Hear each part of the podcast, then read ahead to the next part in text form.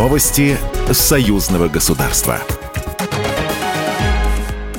Здравствуйте, в студии Екатерина Шевцова. Более трех часов длилась встреча с представителями зарубежных и белорусских средств массовой информации, которую провел президент Беларуси Александр Лукашенко. В списке два десятка представителей СМИ из США, России, Великобритании, Франции, арабского региона, а также известные белорусские журналисты.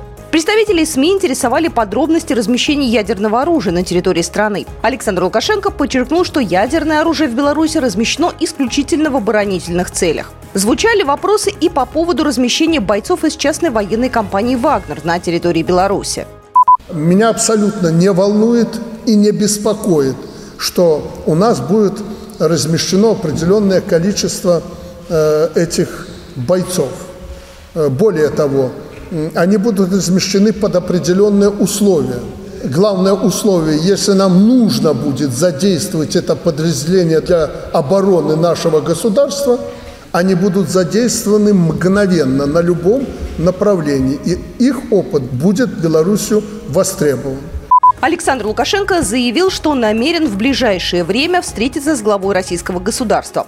С Владимиром Путиным планирует обсудить тему Вагнера, а именно дальнейшее функционирование подразделения. Оценил президент Беларуси возможность провести мирные переговоры России с Украиной. По мнению Лукашенко, киевскому режиму необходимо остановиться прямо сейчас.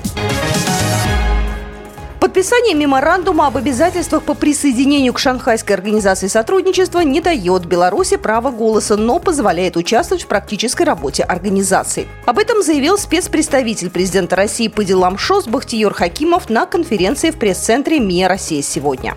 Белоруссия фактически, подписав меморандум об обязательствах, получает возможность уже на 90 с лишним процентов быть членом ШОС и участвовать в работе. Процедура приема Республики Беларусь в организацию запущена в середине сентября 2022 года на саммите в Самарканде. Гастрольное лето стартовало в Большом театре Беларуси. Об этом заявила генеральный директор театра Екатерина Дулова, передает Белта. На белорусской сцене с премьерой выступили российские артисты. Белорусскому зрителю артисты Челябинского государственного академического театра оперы и балета имени Глинки представили балет «Корсар». Премьера балета в Челябинске состоялась в 2022 году. Легендарный балет получил новое прочтение благодаря хореографу-постановщику, руководителю Челябинской балетной группы народному артисту России Юрию Клевцову. 8 и 9 июля российская труппа представит оперу «Бал-маскарад». Программа произведена по заказу телерадиовещательной организации Союзного государства. Новости Союзного государства.